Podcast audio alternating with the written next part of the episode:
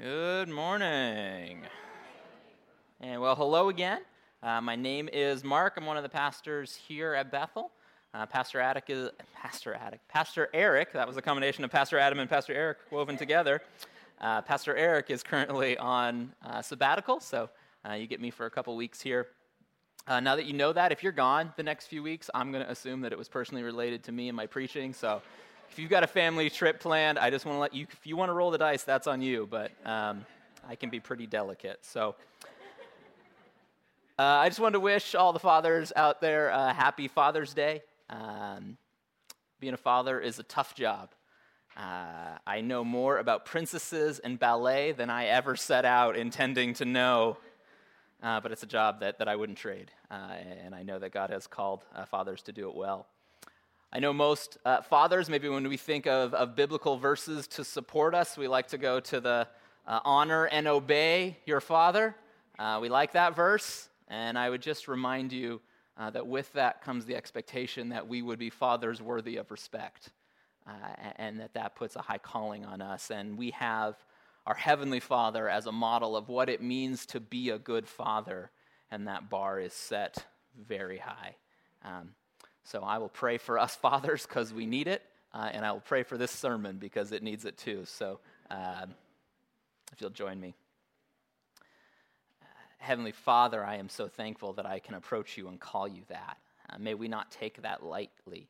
You are not some distant deity that, that is um, uncaring or unloving towards me, but you say, No, call me Father. Uh, so, Heavenly Father, I, I want to be uh, a father like you are. And I pray that for the other uh, fathers here, Lord, that we would model our, our lives after you. that means giving sacrificially. That means being forgiving. That means being slow to anger. That means being gracious and kind. Uh, and it is a high, high calling. Uh, so, Heavenly Father, I pray that you would lift us up to that calling, that we wouldn't accomplish it in our own strength. Um, Heavenly Father, I pray that you would use your word this morning, that it would be instructive, that it would be teaching, that it would reach our hearts in ways that our hearts need to be reached, that your word would speak powerfully and true.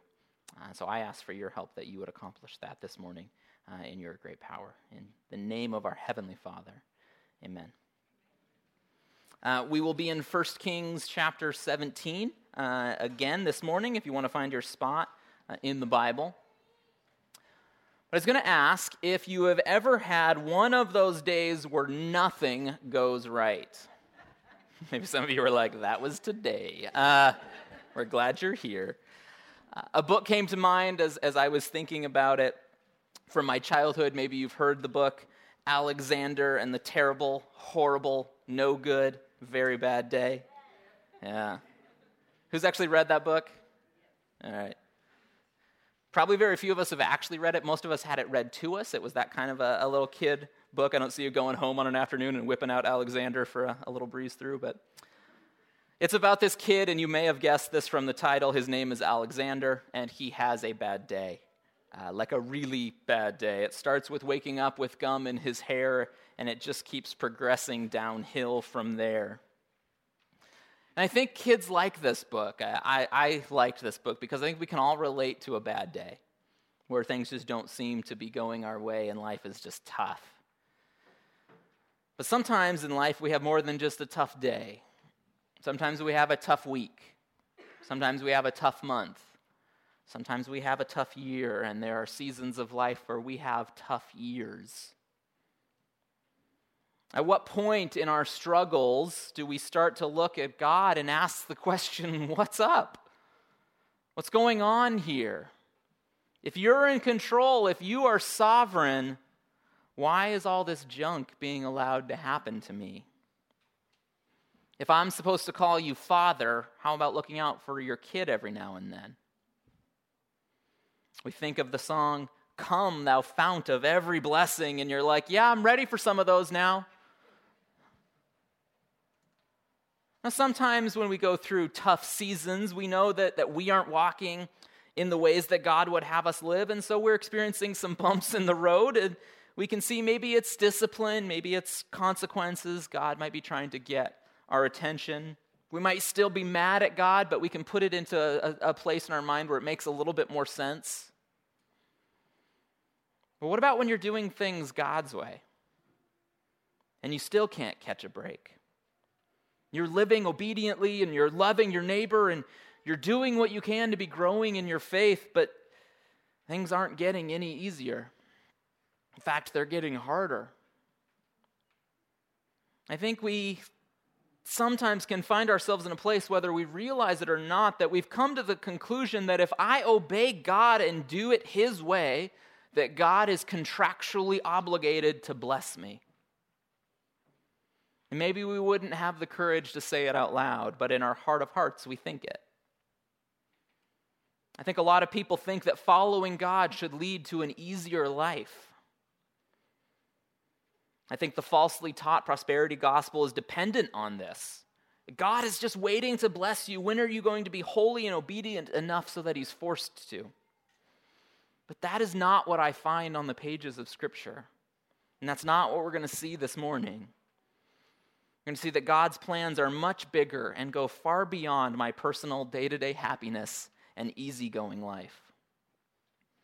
We're working on a four week series on the life uh, and ministry of Elijah. And if you weren't here last week, we saw where Elijah confronted the notoriously evil King Ahab and his idolatrous wife Jezebel. And these two had been actively promoting the worship of Baal, and the nation of Israel was in this religious tailspin at the hands of these two leaders. And Elijah confronted Ahab with promises previously given from God about a drought that Israel would experience if they didn't walk with him. And Elijah risked his life to confront Ahab. And then after that, we see that he goes into hiding where he is given water from a book and miraculously delivered food each day by ravens. Up to this point, from what we've seen in Elijah, he has been bold and he has been obedient. He's been doing exactly what God has asked him to do. I wouldn't describe what he's going through as easy, but we see God's provision on him as he does what is instructed. And so we sort of saw three things in play last week. We saw God instructed, Elijah obeyed, and God provided. And here's where we would maybe naturally start to think this is where the blessings are really going to start rolling in on Elijah. I mean, that's how this should work, right? That's how this should always work. He, God told him, he obeyed, and, and now God's just going to pour it out on him. That if we do what God tells us, that, that God starts clearing the way in front of us as a sort of spiritual machete that makes our paths easier. But as we continue to look at Elijah's life, that isn't exactly what we're going to see this week. In fact, for Elijah, life isn't getting any easier. We see in verse 7 that the brook dries up. 1 Kings chapter 17 verse 7 says this, "Sometime later the brook dried up because there had been no rain in the land." Now, this is one of those verses that we read through for the first time, and it's really easy to read quickly and miss the full weight of it. We aren't given the exact length of time. We, we don't know how long he'd been there, but it had been a bit. I'm getting it at this point, he'd probably gotten past the difficulty of the whole raven delivery food system. Uh, whatever germs the ravens might have been carrying uh, were better than dying of starvation.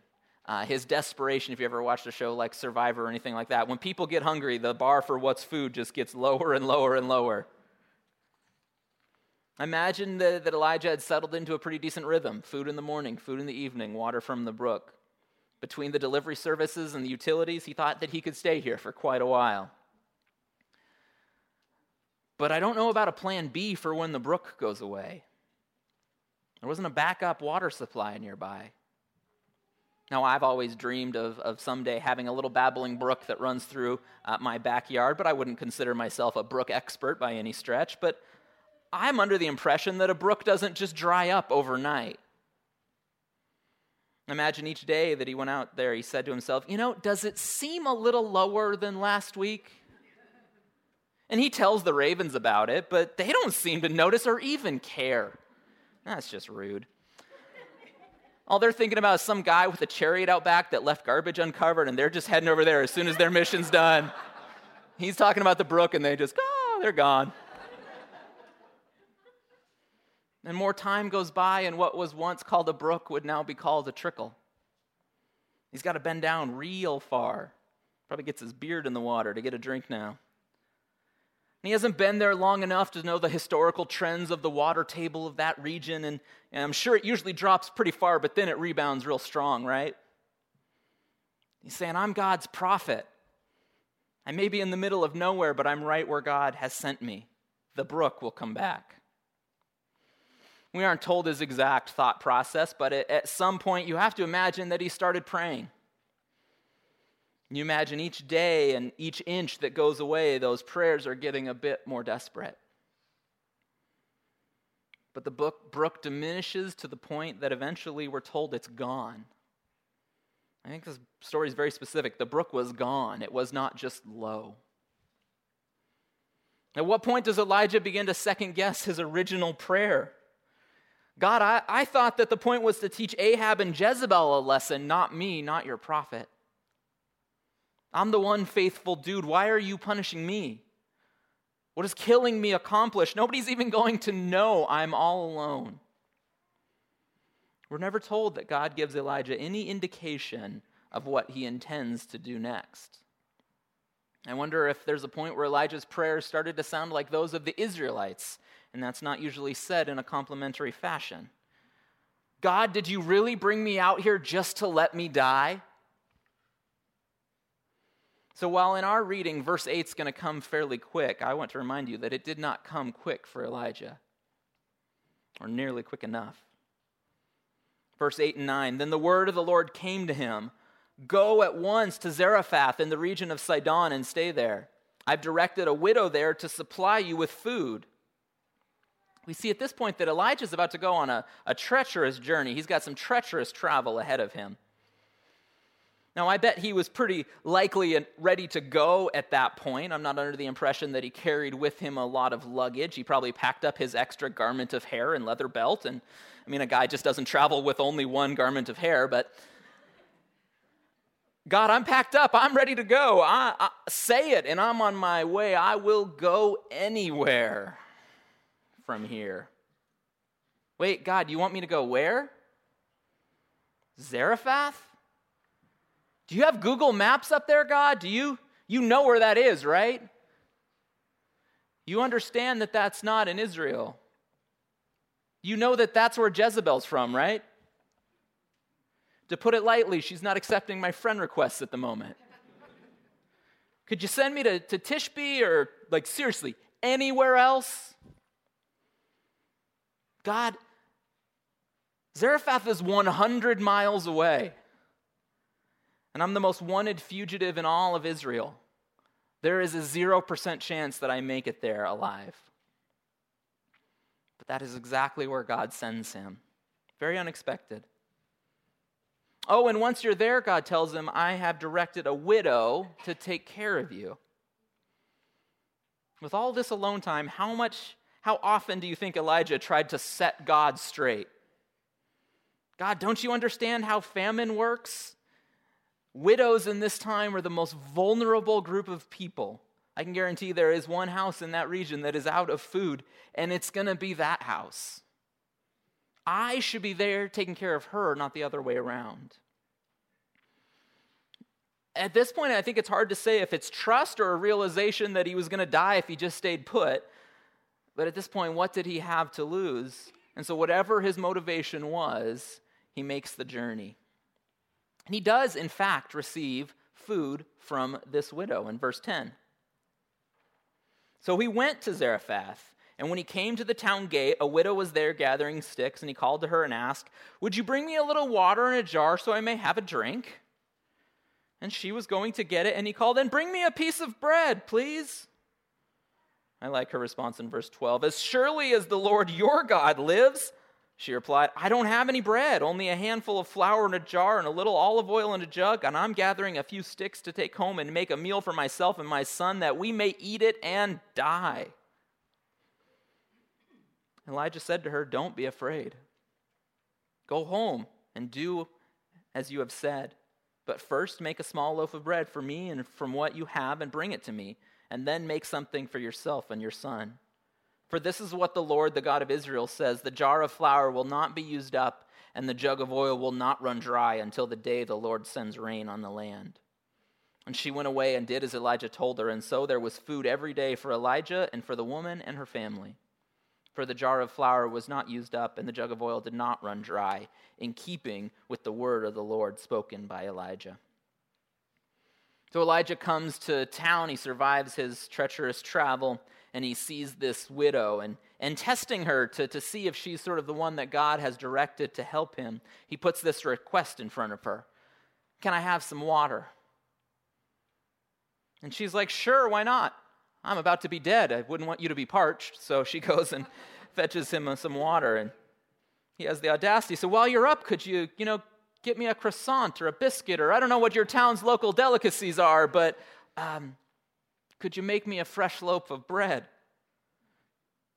And she replies, essentially, well, it's not like these past 90 seconds haven't been amazing that we've known each other, but I have just enough food left in my house for one last meal for me and my son, and so I'm going to go make that, and then we're going to eat it and we're going to die.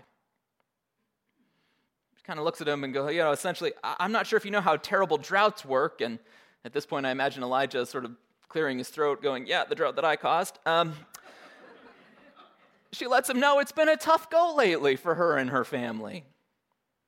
And she lets out this detail in verse 12 that, that I think is interesting. And she says, As surely as the Lord your God lives. She must have picked up at some point that he was, was an Israelite, whether by uh, his accent or, or some other method. She refers to, to your God. This isn't her God. She is certainly not a follower of Yahweh. And in spite of all of this, Elijah says, Do what I've asked, bring me a little something, and my God, the God you don't believe in, will make sure that you don't run out of food until this drought is over. And she has this moment where she has to decide if she's willing to put her trust in this stranger and in God, and we see, in fact, that she does. Verse 15 She went away and did as Elijah had told her, and so there was food every day for Elijah and for the woman and her family. For the jar of flour was not used up, and the jug of oil did not run dry, in keeping with the words of the Lord spoken by Elijah. This is one of the parts of the story that kind of raises my question. Um, if God was going to continue to provide for Elijah in a miraculous way, why not just keep him in the Kerith ravine where he started? You ever asked that? I think that we see that Elijah ran the risk that we all run the risk of and that is the risk of assuming God's provision. Anything happening for long enough, and we have the very natural tendency of taking it for granted.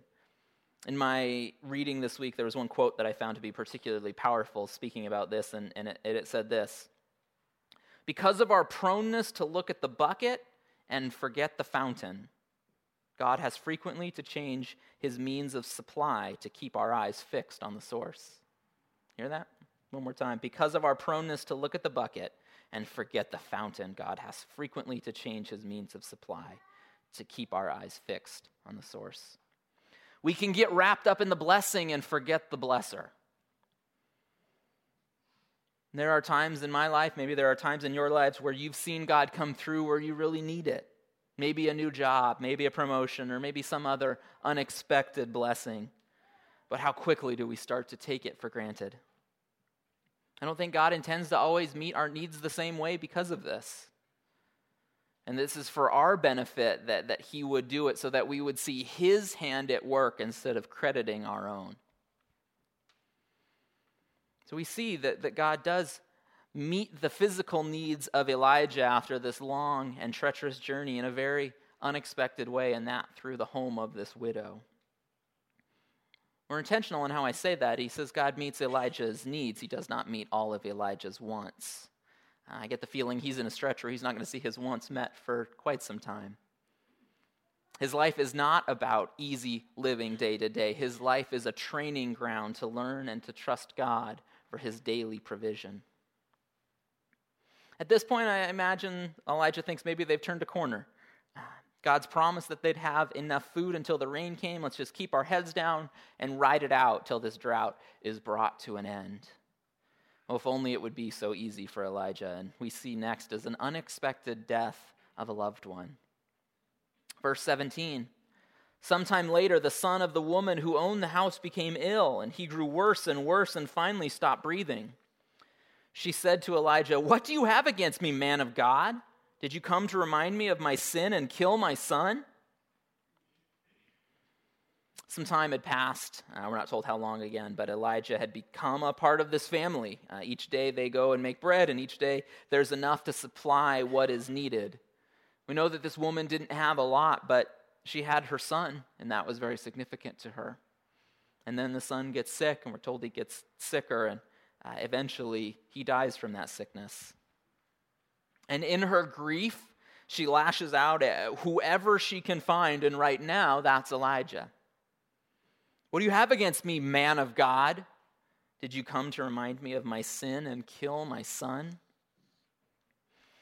We see in her statement uh, a belief that was common back then. We saw it in Jesus' time. We, we, still see it at times today where sort of negative things are attributed to the result of sin.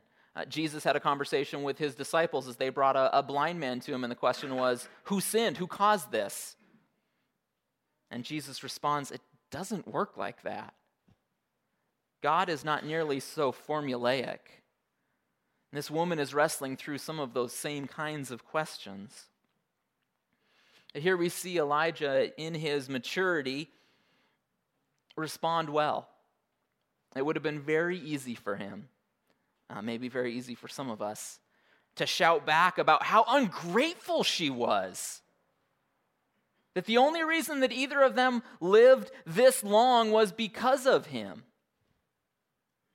There's an old proverb about not biting the hand that feeds you, and I think that's particularly true during a drought. But he accepts this tongue lashing as, that he doesn't deserve as this woman deals with her loss, and he knew that in that moment he was not going to talk her out of her grief, and that she wasn't thinking clearly because of it. And so he calmly asks her for the boy. Verse 19. Give me your son, Elijah replied, and he took him from her arms, carried him to the upper room where he was staying, and laid him on the bed. Then he cried out to the Lord. Lord my God, have you brought tragedy even on this widow I am staying with by causing her son to die? Then he stretched himself out on the boy three times and cried out to the Lord, Lord my God, let this boy's life return to him. The Lord heard Elijah's cry, and the boy's life returned to him, and he lived. Elijah picked up the child and carried him down from the room into the house, and he gave him to his mother and said, Look, your son is alive. Then the woman said to Elijah, now I know that you are a man of God and that the word of the Lord from your mouth is true. I don't think our goal from this story is to break down the logistics of the miracle. You know, why did he lay on the boy, or why did it take three prayers, or whatever else. There's, there's no shortage of uh, good commentaries out there if that's a question that, that you want to chase down. But in this moment, I think what we are supposed to see is that Elijah's faith is off the charts literally. Elijah's faith is put to the test, and he asks God to do something that he has not ever done up to this point, that has not been recorded in Scripture. This is the first instance on the pages of the Bible where we see someone who was dead coming back to life. And this was a detail, I hadn't quite put that together with this story, that this was the first uh, instance that we're told in Scripture of this happening. I didn't realize that till I studied this week. Now, I don't want to say that they're simple miracles. Um, using ravens as a delivery service, uh, making bread supplies last, indefinite, last indefinitely, those are nothing short of amazing. But there is no power that brings us to our knees in awe before God like the power that He has over life and death. And God used this to bring this widow to a point of belief and look at her response. Instead of the Lord your God, she now says, I know that you are a man of God and that the word of the Lord from your mouth is true. Elijah's trust in God is taken to a whole new level, and I imagine he's left asking the question if God can do this, is there anything that he can't do? And that's the kind of faith that, that he's desperately going to need as he approaches his next difficult challenge. What might seem like pointless suffering is instead a building block of faith for Elijah that God intends to use later. Because, see, when we come up against sufferings or difficulties and challenges, it's easy for us to see them from a very human perspective and think, God, I've been obeying. Our human perspective says, I'm obeying God. Shouldn't my life be easier? But God isn't looking at us from a human perspective, and thank goodness for that. He's looking at us from a God perspective and from a perspective that has a much bigger picture and has a whole lot more information. And so while we see things from our perspective, God's perspective sees this obstacles make an excellent opportunity for training. There's a woman that I uh, respect, and, and several years ago, she was going through some stuff, uh, like deep end of the pool uh, kind of stuff in life.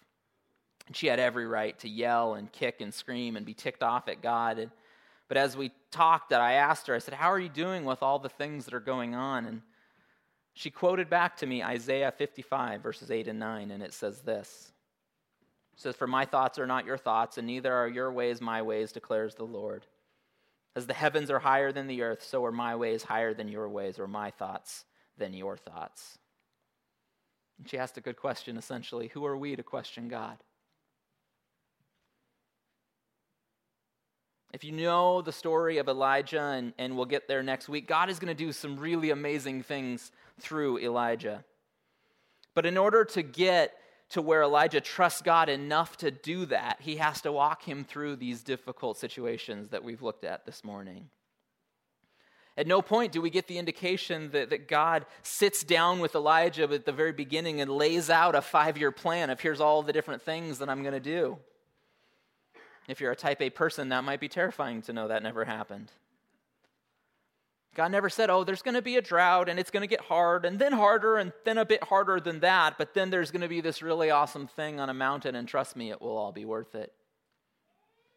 But here's a truth I think that we can all learn from Elijah in these situations.